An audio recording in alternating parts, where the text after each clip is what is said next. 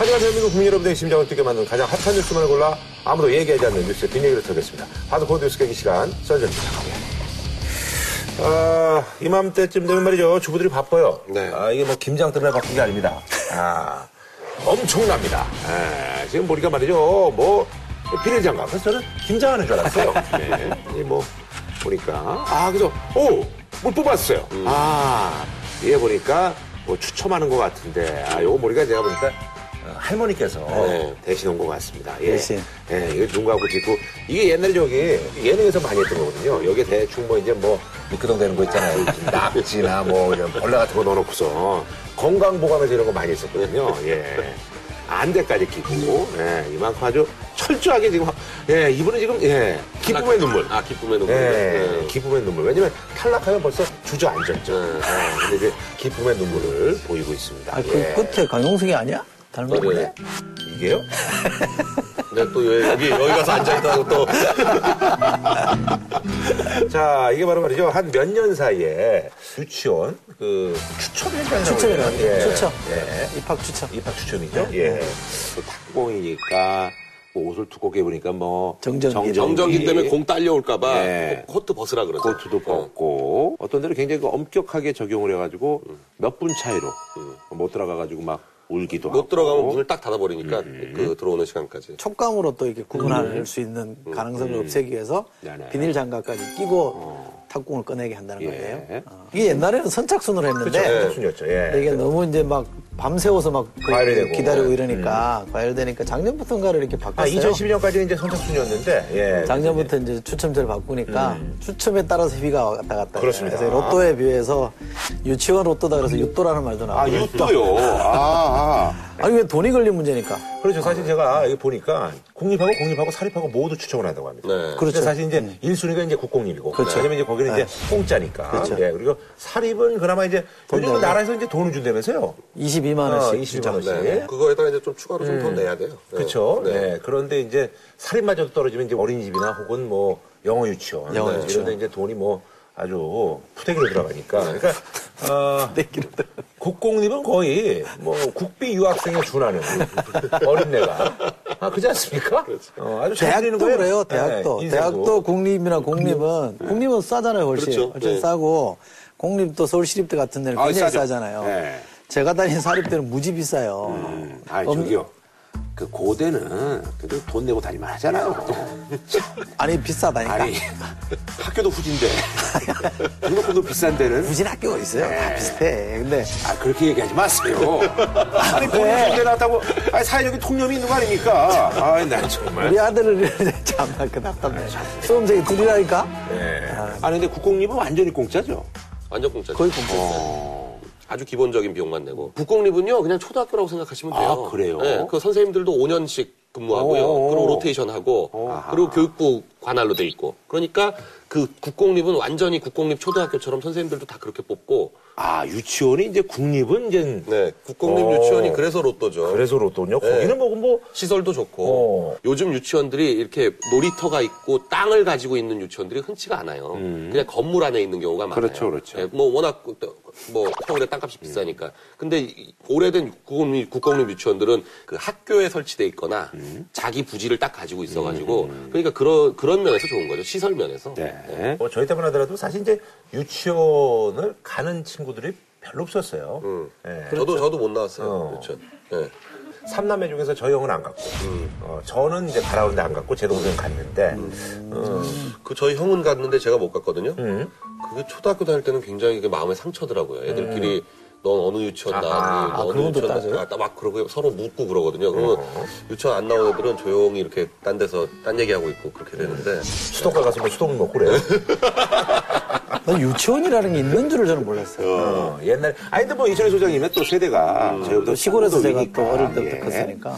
자, 그래서 이제 워낙 이제 뭐 이게 뭐 줄서기 하고 뭐 부작용이 좀 속출하다 보니까 이제 작년부터 이제 추첨제. 그러니까 추첨제도 사실은 뭐 이제 줄서기만 안 할 뿐이지. 네. 뭐 어쨌든 시비가 엇갈리고 있고요. 결국은 공급 부족이에요. 그죠? 예. 수요는 많은데 네. 서울만 하더라도 우리 유치원에 갈 나이가 한 20, 24만 명 정도 되는데 예, 유치원 갈 아이들이 이제 24만 명인데. 근데 공사립을 다 합쳐도 유치원 수가 수용할 수 있는 인원이 한 10만 명밖에 안 되니까 아하. 우선 뭐 그거 자체 그러니까요. 예, 거- 거기다 국공립은 더 작잖아요. 예. 그러니까 더 경쟁이 치열한 거죠. 요즘 뭐 워낙 이제 저출산 이런 것들이 이제 사회적인 어떤 그 문제. 근데 진짜 아이를 낳아도 이게 유치원이 이렇게 턱없이 부족하니 네. 정말 이게 정말 앞뒤가 안 맞습니다 많이. 예. OECD 평균 이럴 때 뭐 많이 인용이 되는데. 요즘 예. OECD 평균 많이 나오죠. 예. 2010년 해주시죠. 기준인데요. OECD 회원국 평균이 국공립 유치원 보육시설 수용률, 그러니까 84.2%인데 우리나라는 21.6%니까 너무 적어요. 네. 4분의 1이죠. 네. 그러니까 너무 적은 거죠.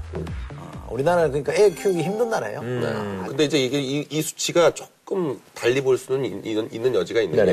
우리는 그 중고등학교, 대학교도 이렇거든요. 중고등학교, 대학교도 국공립 비율이 낮아요. 그 대신 이제 사립학교들한테 재정 지원을 해줘가지고 사실상 사립학교가 국공립처럼 운영이 되잖아요. 네네. 사립학교 교원들 월급도 다 국가에서 대주거든요. 그렇죠. 네, 그러니까 사립 유치원을 다녀도 1인당 22만 원씩을 대- 재정 지원을 해주니까 OECD보다 4분의 1이다 이렇게 보기는 조금 어렵죠. 음, 어쨌든 요거는 이제, 이제 국공립입니다. 국공립 예. 국공립 숫자로만 하면 이렇게 되죠. 근데 아까 이제 그 나라에서 이제 돈 주잖아요. 그래서 그게 누리 예산인가요? 누리 과정 누리과정 예산. 예산. 아, 누리 과정 예산. 3세에서 5세까지. 아, 누리 과정 예산. 근데 그 이름이 좀 의아해요. 그게 이제 박근혜 대통령 공약 사업이거든요. 어, 근데 왜 누리로 붙였어요? 뭔가 하여간 휘게 붙여야 되니까 새누리에서 띄었나? 다른 그게 아니라 누리 과정 예산 해가지고 뭐 이제 준다는데 누리라는 게 뭐 온누리 할때 누리 그런 세상, 세상이라는 이렇게 뜻이잖아요, 세상. 그러니까 아이들 세계를 이제 그렇게 좀 예쁘게 표현해 본 거죠. 그래요. 근데 이제 뭐 국공립은 이제 돈이 거의 안 듭니다만 사립도 사실 이걸로 이제 커버가 안 되잖아요. 사립은 이제 그거에다가 추가로 뭐 음, 입학금, 입학비례료. 뭐 애들 그 저 원복, 어, 뭐 맞아, 맞아. 체육비 아니면 뭐 정신값 뭐 이런 걸로 하여간 여러 가지 형태로 추가로 받아서 대개 한 10만 원에서 20만 원씩 더 내죠 한 달에. 한 달에. 네. 그리고 사실 저 영어 유치원 같은 경우는 영어 유치원은 그런 거에 해당이 안 되니까. 보험회에서 돈이 내니까. 근데 거기 하면 이제 뭐 자발적으로 보내시는 분들도 있는데 네. 국공립에서 떨어져. 사립에서 뭐 안 돼.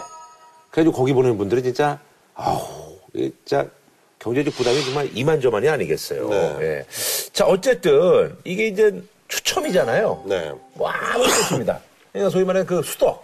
그날의 어떤 수덕인데. 운이 좋은. 예. 우리 둘째 그 네. 사- 사립초등학교 추첨하러 갈 때 그 처음에는 장모님이 아 자기가 운이 있다고 아, 수덕이 있다고. 예, 복이 있고 뭐 하기 때문에 내가 가서 뽑아야지 이제 제- 제대로 된다 이렇게 해가지고 그 갔어요. 근데 거기는 또 애를 데리고 오라 그러거든요. 그래가지고 집사람은 떨려가지고 못 가고 애랑 할머니랑 둘이 갔는데 같이 갔는데 할머니가 마지막 순간에 떨려서 야 그냥 네가 뽑아라 그래가지고 애가 뽑았는데 됐어요. 아하. 그래가지고 그게 잘 됐네. 예. 아무래도 그 저기 인준이가 할머니께서 정치인의 아내다 보니까 네. 판단을 굉장히 정략적으로 잘 하셨네. 마지막 순간에. 아, 그러니까 집사람이 첫 번째 큰애 할 때는 떨어졌거든요. 집사람이 뽑아가지고. 그래서 집사람이 두 번째는 못 간 거예요. 저한테 욕먹 그런 거잘 되는 사람 있어요. 그 어머니들 중에서는 약간 그래도 그런 것도 좋아하는 분들은 짜릿하시겠어. 아, 근데 이 진짜 수덕이 있는 사람이 있는 것 같아요. 저는 뭐 응모해가지고 대본 적이 한 번도 없거든요. 어. 이 맞벌이 하시는 분들은 이런 거 하는데도 사실 불편을 겪을 수밖에 없는 게 이게 추첨일이 다 평일이어가지고 네. 그럼요. 아니 그럼 연차를 우리가 뭐 저기 애 때문에 3연속 떨어지면 3일을 뭐 한 일주일 상간에 써야 되는데 사실 이런 현상이 추천 가서 막 뽑고 막 이런 거를 TV 뉴스에 나오면 점점 더 애를 못 신혼부부들이. 애 네. 놓고 싶지 않죠. 그렇죠. 그게 첫 번째로 중요한 이렇게 사회적 현상이고 또 하나는 지금 정치권에서 이게 교육청 예산이다, 뭐 정부 예산이다 서로 막 티격태격 하잖아요. 그 예산이라는 게 그 아까 누리과정 누리- 예산. 누리과정 예산. 그거 쳐다보면 더더욱 애 놓기가 싫어지겠죠. 부담스러워지겠죠. 그러니까 국가가 더 많이 국공립 시설을 만들어주는 게 답이에요. 그렇죠. 다른 거 없습니다. 예. 기본적으로 이게 다 예산 문제고 어. 예산이 엄청나게 들어가거든요. 사실은 이제 초중고는 그 몇천 세대 이상 아파트 건설할 때는 초등학교를 하나씩 그렇죠. 만들게 부지를 예. 확보해라 뭐 이런 이런 것들이 있어가지고 그나마 초등학교, 중학교, 고등학교는 다 그게 확보가 된 거예요. 교육용지 뭐 이런 걸로 해가지고 어떻게 보면은 네. 초중생들은 사실은 예전보다는 학교 다니기가 훨씬 수월해졌어요. 다 뭐 5분 10분 거리니까. 음, 예. 가까워져가지고요. 예. 근데 유치원은 유치원은 오히려 지금 예. 멀리 다니는 경우가 많아요. 그러니까. 근데 가깝게 없어가지고. 그러니까 사실은 애들 입장에서는 가깝게 다니는 게 최고거든요. 네. 그러니까 지금 어차피 이제 초등학교 학생들도 줄고 그러니까 지금 있는 초등학교들한테 병설 유치원 같은 걸 만들게 음. 해가지고 그렇게 다니는 게 사실 제일 좋을 것 같아요. 그러니까 이거 법적으로도 이제 아니 그러니까 뭔가 좀 개념을 확, 확 바꿔서 국공립 유치원을 지금보다 훨씬 늘리는 게 방법이거든요. 근데 이게 이제 쉽지 않은 게, 이 정치 국회의원 해보시면 알겠지만, 지역구 가보면 유치원 원장 모임들, 어린이 집 원장 세요. 모임들 아. 지역에서 표를 갖고 있는 분들이기 때문에 목소리가 굉장히 세거든요. 뭐 하나 아무래도 바꾸려 또- 그러면 국회 앞에 와서 데모하고 뭐 낙선 운동 한다고 이러니까 이미 국공립보다는 사립 위주로 지금 시스템이 짜여져 있기 때문에 이걸 뒤바꾸기가 굉장히 힘들어요. 이 어린이집 원장 하는 분들이 지역에서 되게 목소리가 세요. 그러니까 엄마들을 많이 잡고 있기 때문에 그래가지고 국회의원들 입장에서는 함부로 이 지금의 이 균형을 깨기가 쉽지가 않아요. 원래 저 저기 애들 상대하시는 분들이 목소리가 커요. 애들이 말을 안 듣잖아요. 네. 그러면 저기 그리고 그걸 짜가지고 이거 반영해서 하는 동안에 지금 인구 구조가 너무 급격, 급격히 변해가지고 이걸 수- 수요를 수요 공급이 맞을지 안 맞을지 예측을 못하는 거죠. 이것도 또 심각한 문제네요. 심각한 문제. 인구와 관련된 그런 이 파생되는 문제들은 다 심각합니다. 한 줄로 평 좀 부탁드리겠습니다. 이래서 애를 못 낳는 겁니다. 그렇죠 뭐. 이럴 때 쓰는 말이 딱 그 레이건 대통령이 했던 말 중에 하나, 그러니까 가브먼트 정부가 에, 솔루션이 아니고 프라블럼이다. 가브먼트 is not solution, but problem이라는 말을 한거 있거든요. 정부가 이럴 때 나서서 해결책을 제시해야 돼요. 그렇지 않으면 정부가 부담을 주는 거기 때문에 네네. 에, 적극 나설 때입니다. 네. 자, 본격적인 소식으로 들어가 보도록 하겠습니다. 자, 박근혜 정부가 이제 집권 3년 차를 어, 맞이하게 되는데요. 그래서 이제 추진 동력을 좀 확보하겠다라는 의지로 해서 국민의 안전 정보를 표방하는 새로운 대한민국 정부 출범을 예고를 했습니다. 그래서 이번에 준비한 주제는요. 박근혜 정부 2기 조직 개편.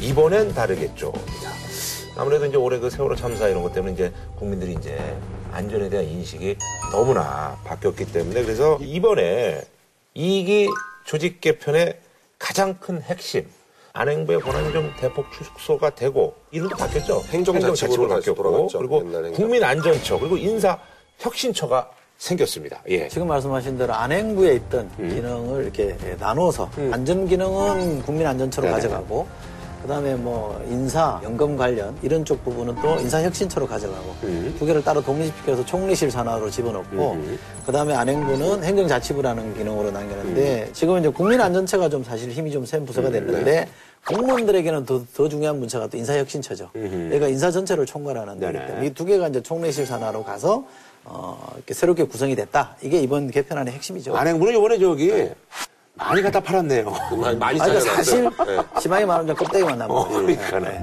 해양수산부 뭐다 뗐네, 그냥. 다 뗐어요. 네. 해양수산부에 있던 해양경찰청을 또 띄워가지고 해양경비안전본부로 해서 국민안전처. 아하. 그러니까 지난번에 이제 그 해양 경찰청 이제 뭐 해체한다고 그랬는데 이제 그 조치 하나로 네. 이게 이렇게 된 그렇죠. 거죠. 네. 예. 그러니까 옛날에 미국으로 치면 미국이 9.11 나고 나서인가요? 나중에 국토안보부 만든 거 아니에요? 네네. 그 방식이랑 비슷하다고 보시면 돼요. 네. 아니 국민안전처가 그래서 사상 유례 없는 차관이 세명인 장관 한 명에 조직이 아주 굉장히 거대합니다.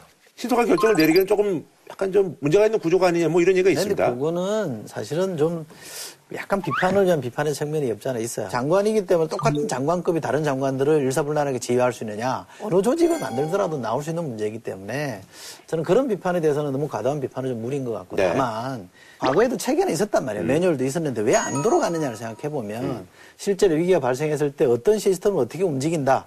예를 들면 안전처장이 국민안전처장이 다른 행정부의 장관들이나 차관들을 어떻게 직위통솔 한다라는 거를 규정화 시켜줘야 되거든요. 힘을 실제로 부여할 수 있게끔 해줘야 되는 문제인데. 그게 좀 제대로 안 돼 있는 것 같고요. 또 하나는 문제는 사람이거든요. 문제는 사람인데 근데 여기 장차관을 저는 군 출신으로 한 거에 대해서는 좀 부적절한 인사라고 봅니다. 어, 그런 시각들이 있더라고요. 예.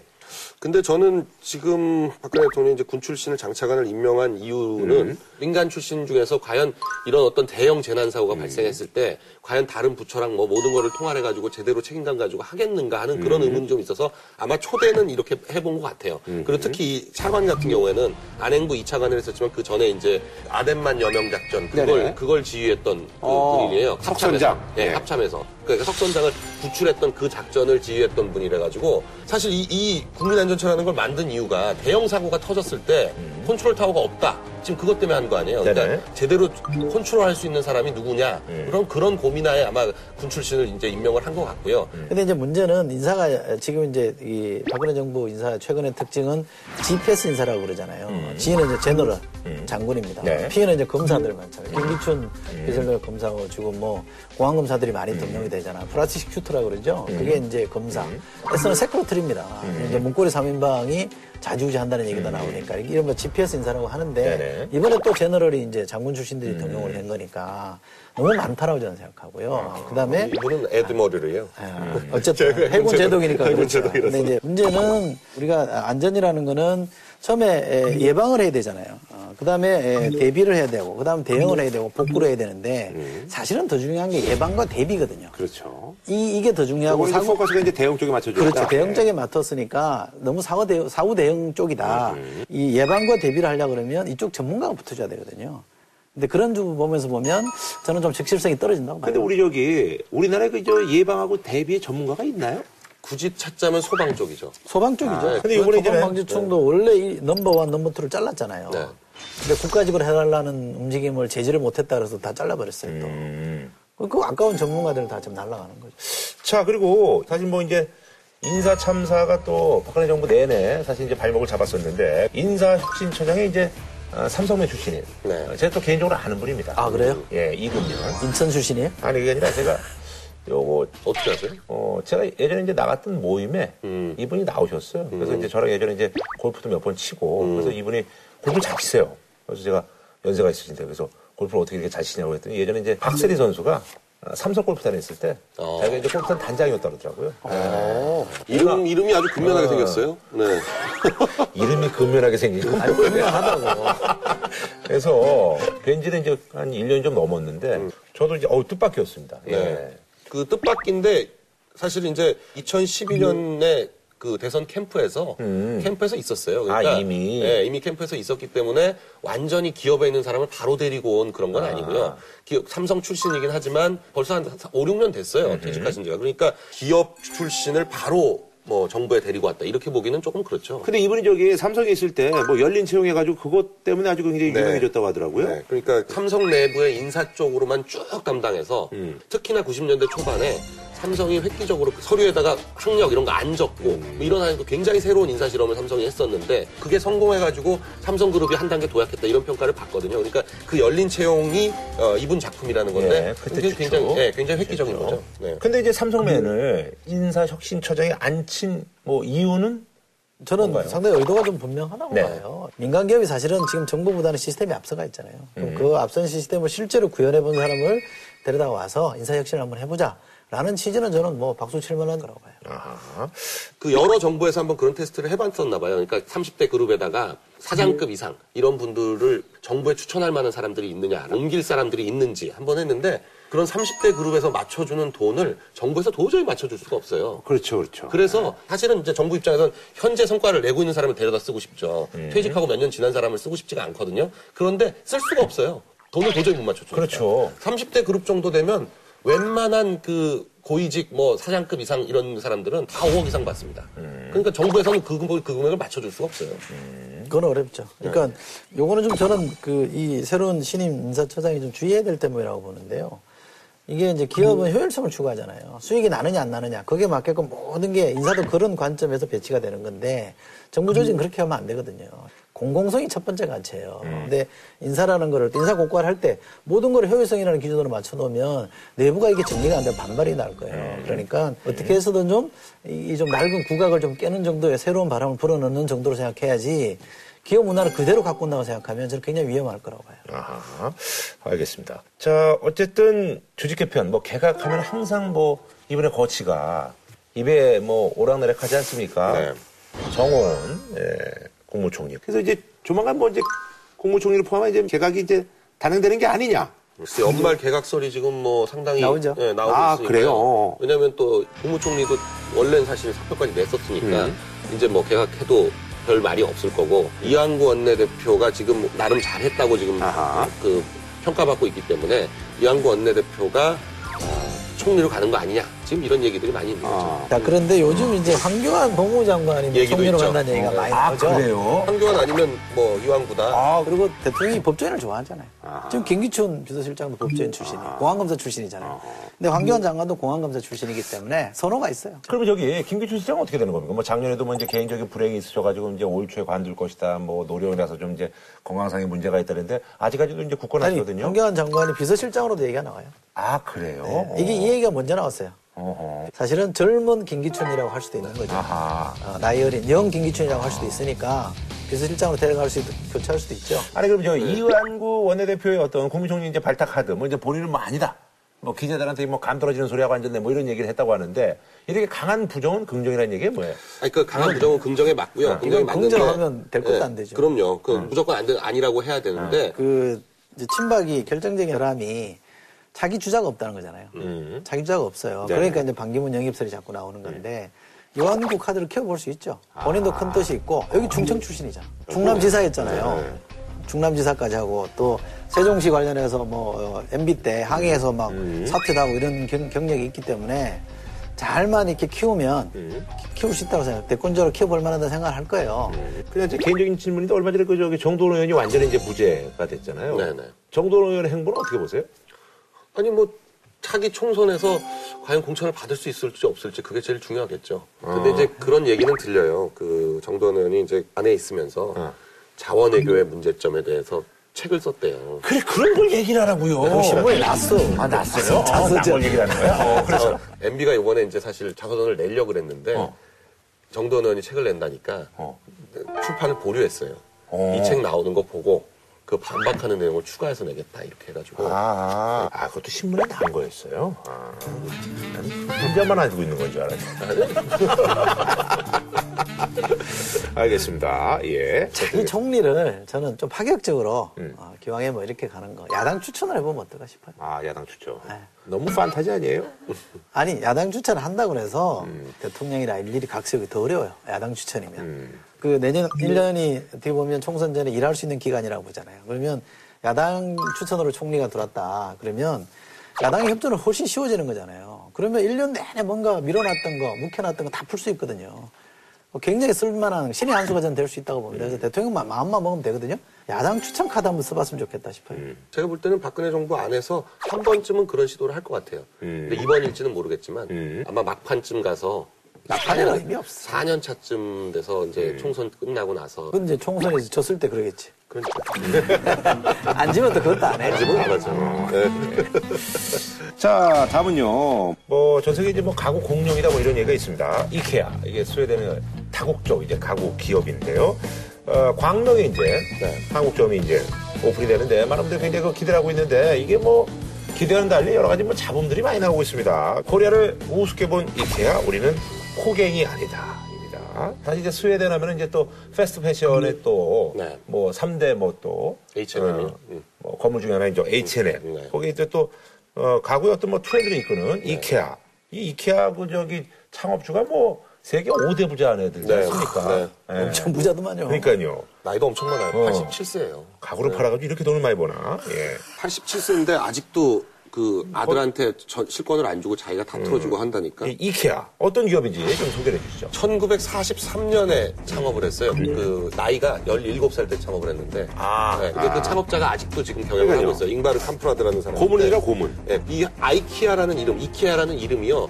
잉바르 캄프라드 엘름타리드 아군나리드에서. IKEA를 딴 거예요. 이 사람을 땄군요. 네, 네, 그러니까. 엘름타리드는 자기 농장 이름이고 아군나리드는 자기 마을 이름이에요. 그러니까 순전히 그냥 자기 이름으로 아하. 어, 한 거죠. 이케아. 네, 전 세계에 공급되는 목재량의 1%를 가구로 만들고 있다고 하니까 아하. 어마어마한 규모입니다. 그전 세계 전 세계에서 올리는 매출이 43조 원인데요. 음. 전 세계 42개국에 345개 매장을 가지고 있는데 어떤 걸로 특별하냐면 저도 이제 예전에 유학 시절에 아이케아 이- 이케아 가서 많이 샀었는데 미국에서는 아이케아라고 보통 얘기하거든요. 이케아라고 안 하고. 그래서 그럼 그냥 이케아라고 하세요. 네. 그럼 뭘또 유학 갔다가 또 표를 내고. 아니 그때 그때 정말 많이 샀어요. 어. 왜냐면 뭐 1년 2년 쓸 거니까 어. 비싼 가구를 살 수가 없잖아요. 그러니까 탁자, 뭐 테이블 같은 것도 하고 소파처럼 돼 있다가 이렇게 쫙 피면 어. 그 침대 되는 맞아, 맞아, 맞아. 네, 예. 그걸 그것도 여기서 많이 사고. 아하. 근데 여기가 어떤 식으로 영 업을 하냐면요. 외곽에 도시 외곽에 대형 매장을 해가지고 그거는 난값이 싼 데다 아주 크게 짓고 그리고 여기가 이제 뭐 이것도 막 이렇게 조립식으로 하고 뭐 이렇게 그러니까 기본적으로 네. 완성된 가구를 파는 데가 아니에요. 다 부품 형태로 돼 있어요. 그래가지고 집에 이제 차에다 싣고 와가지고 조립하는 거야? 집에서 직접 조립을 해야 돼요. 아, 내가 제일 싫어하는 거네. 제일 싫어해요, 저도. 난 그, 그 조립하다가, 조립을 원래 이게 되게 쉽게 해야 되는데 이게 쉽지도 않아요. 그래가지고 그거 조립하느라고 초반에 정말 거의 한 보름 동안 이 가구 조립만 하다 세월을 보냈어요. 정말 조립하기 진짜 힘들어. 그 약간 좀 어른들의 약간 프라모델 같은 그런 느낌도 좀 있네요. 그러니까 그런 거 좋아하시는 분들은 이걸 좋아하는데 이게 그래서 미국에서는 굉장히 성행하는 이유가 미국에는 트럭 같은 거 많이 타잖아요. 네네. 트럭 아니면 SUV. 그래서 뒤에 이렇게 좌석 높여가지고 네, 맞아, 이걸 넣을 맞아. 수가 있어야 되는데 그래서 이 회사가 일본에서는 실패했어요. 이케아가. 네, 이케아가 2002년도에 일본에 들어갔는데 일본에서 똑같이 그런 식으로 영어로 한 거예요. 근데 일본도 우리나라처럼 세단 좋아하거든요. 그러니까 차를 갖고 가도 싣고 나올 수가 없어. 음. 뭐 차- 차에 안 들어가 가구가 웬만한 것들이. 그러니까 4년간 실패를 하다가 2006년에 완전히 정책을 바꿔가지고 배송 가- 해가지고 와서 직접 다 만들어주고 이런 업체로 완전히 탈바꿈해가지고 지금 일본에서 3인데 그렇습니다. 예. 아, 좀 이따 또 설명해 네, 주시고, 예. 어쨌든 뭐 이케아 또 사용 후기도 있다 좀 설명해 네. 주시고.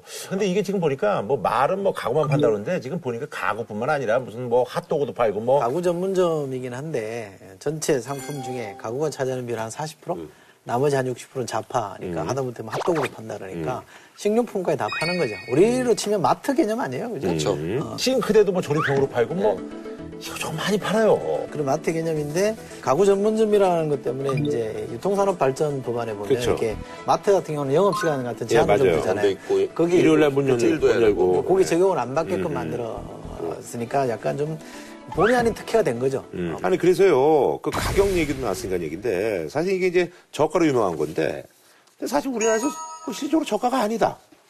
뭐 그래서 미국에서 뭐 거의 이제 땡처리 하는 건데 우리나라에서 뭐 비싸게 팔고 뭐 이런 것들이 있더만요. TV 장식장. 네, 그거, 그건 한 몇 가지 제품이 이제 그 미국하고 일본 가격에 비해서 우리나라가 더 비싼 거 아니냐. 이제 요, 런 논란이 좀 있는 거고요. 네네. 이제 이 회사 입장에서는 그렇게 얘기를 해요. 몇 가지 상품은 딴 나라에서 비쌀 수 있지만 또 더 싼 것도 있기 때문에 전체적으로 봐서는 밸런스를 맞는다. 어. 자기는 전 세계 동일 가격대를 원칙으로 하고 있기 때문에 그런데 이제 미국에서는 이케아가 가보면 굉장히 싸다는 느낌이 드는 게요.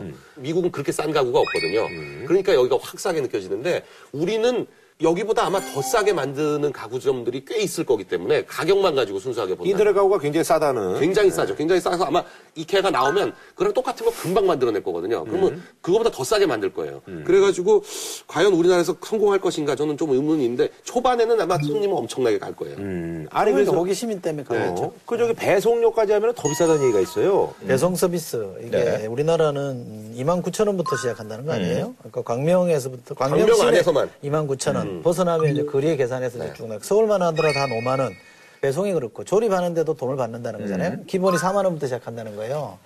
그런데 책도 인터넷 구매할 때 보면 그냥 다 무료 배송해 주는데 여기 뭐 4만 원씩 얼마씩 받는다. 조립비 4만 원, 뭐 배송비 한 5만 원 이러면 인터넷 구매로 성공하기 쉽지 않을 거예요. 근데 여기 여기가 이제 그래서 어느 나라든지 들어갈 때 굉장히 의문이 많아요. 이런 이런 문제점. 여기가 이런 방식으로 영업을 하거든요. 근데 자기네들 다 성공을 한 거 아니에요? 근데 다 성공을 했죠. 이유는 뭐라고 생각하세요? 워낙 싸고 가격이 다른 다른 가구들에 비해서 굉장히 싸고 그리고 여기는 매니어를 매니어를 만들어내요.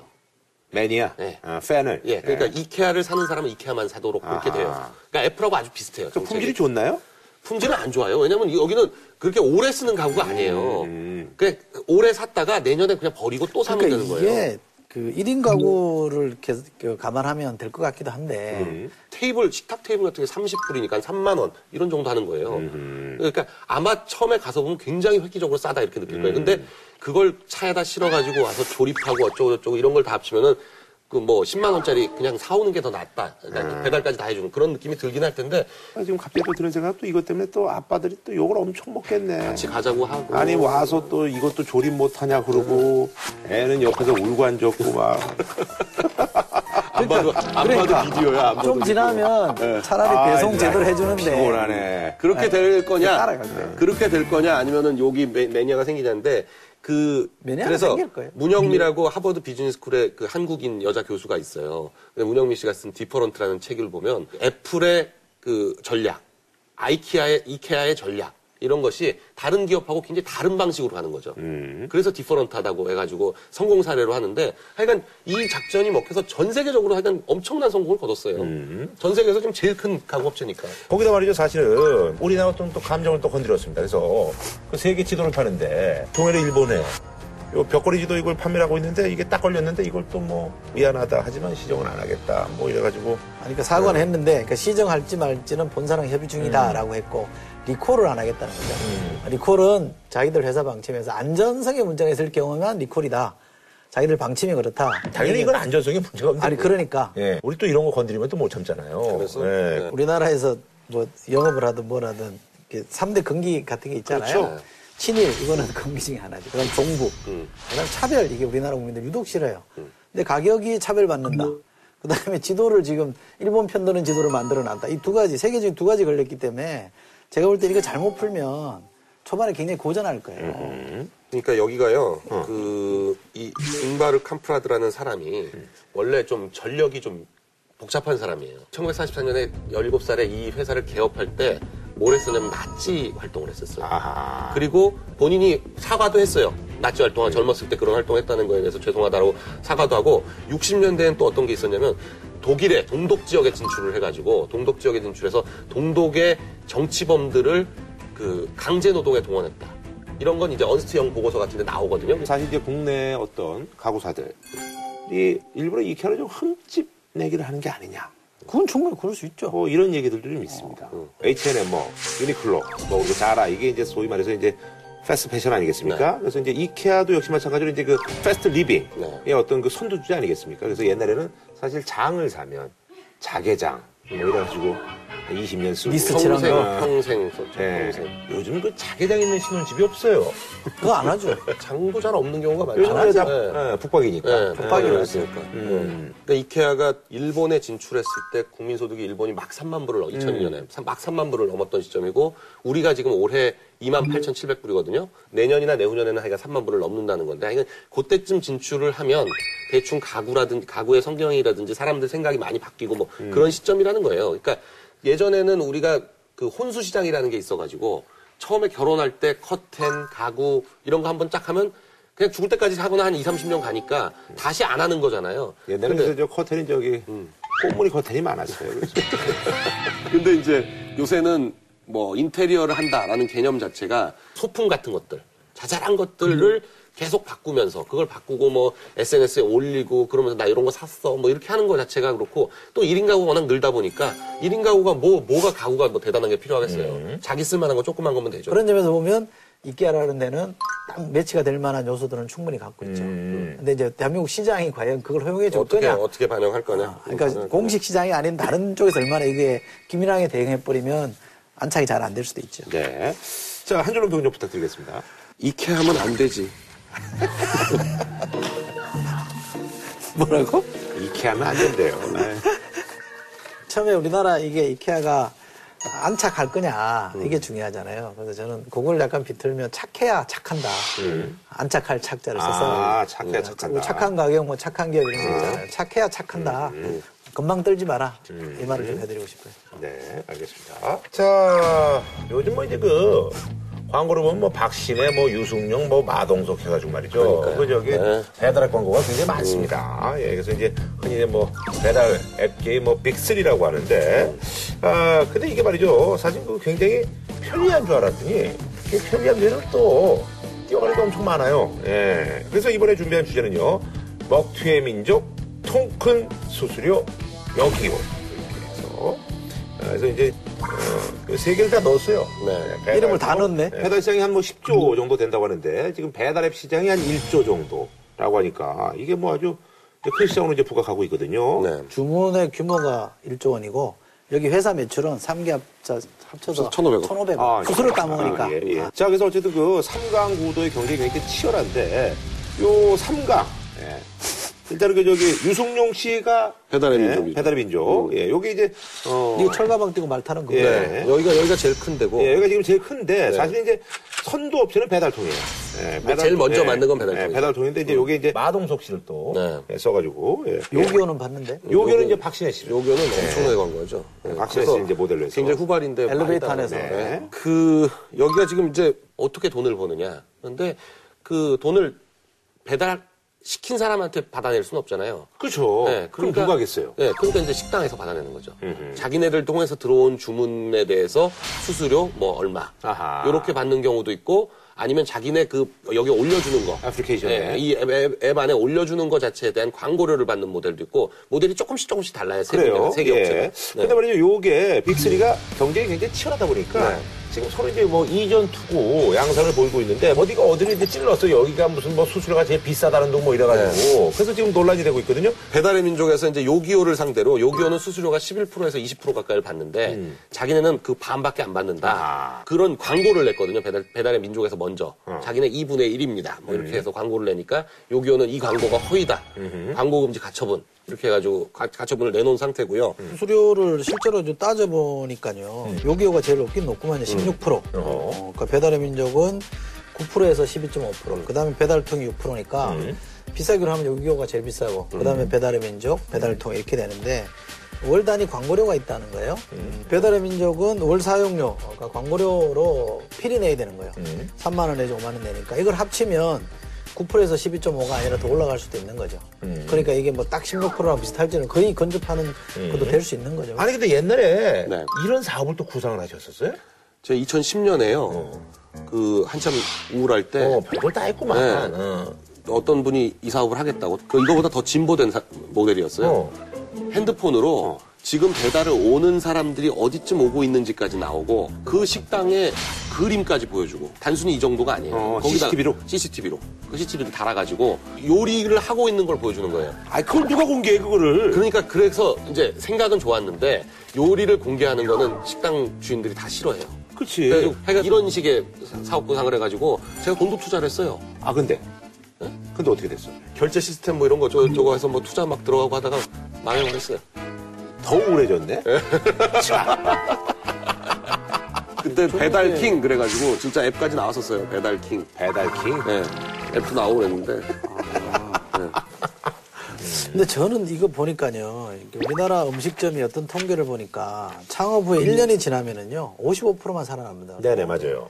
5년이 지나면 18%만 살아남습니다. 그러니까 10개 중에 한두개 업체만 5년 동안 영업할 수 있다는 거 아니에요. 그만큼 조건이 열악하고 영세하잖아요. 이거 너무 많이 뛰는 것 같아. 앱 같은 것도 중소기업청 같은 데서 앱 만들어주면 되잖아. 돈 들여가지고. 최소 수수료만 받고 투자해서 앱 만들어가지고 다 들어오세요. 그리고 연결해주면 그게 중소기업도 살리는 거고 소비자한테도 도움 되는 거잖아요. 이런 생각으로 홈쇼핑들이 지금 뭐 33%, 35% 이렇게 받으니까 너무 많이, 그 많이 뛴다. 그래서 중소기업청에서 만든 채널이 그 뭐 중소기업 홈쇼핑 채널이 있어요. 있어. 잘한대요. 그러니까 이게 이제 근본적으로 이제 그 소장님하고 저하고 이제 생각이 다른 지점인데 사람의 창의성 그리고 열심히 하려는 노력 이런 게요 이윤 창출 욕구에서 나와요. 돈 벌려고 하는 생각에서 그게 나오고 그러니까 열심히 하고 그런 거기 때문에 돈 많이 번다고 욕하는 거는 저는 아니라고 봐요. 왜냐면 저는 이것도 이것도 그래요. 이것도 그래요. 하는 게 아니라 아닌데, 이것도 그래요. 많이 뗀다는 얘기 아니에요? 이것도 그래요. 그러니까 그 회사가 너무 많이 번다고 좀 욕하는 거 아니에요. 안 들어가면 돼요. 아니, 네. 제가 이제 그, 그 말도 뭐 상당히 일리가 있고, 저도 사실은 뭐그 이기적인 마음이라는 게 도움이 되죠. 제가 그걸 나쁘게 보지는 않는데, 지금 이런 거는 실제 폐단이 생기는 건 뭐- 뭐냐면, 먹어본 사람들이 얘기하잖아요. 앱으로 시킨 거와 직접 전화해서 시켜서 배달 온 걸 먹어보면 맛이 다르고 양이 다르다는 거 아니에요. 그럼 결국은 소비자만 손해 보는 거잖아요. 아니 근데 그러면 그러면 그 회사가 망해요. 아니, 그러니까. 네, 그렇게 시키다가 거- 아, 이거 뭐 뭐 다르네? 이거 안 되겠다. 그럼 이거 망해요. 그렇지. 근데 또, 중- 아까 말씀하신 대로 5년 내에 8개가 망하고 2개만 살아남으니까 어떻게 해서든 살아남으려고 하다 보면 이런데 또 자꾸 가입해서 조금이라도 돈 받으려고 하는 거잖아요.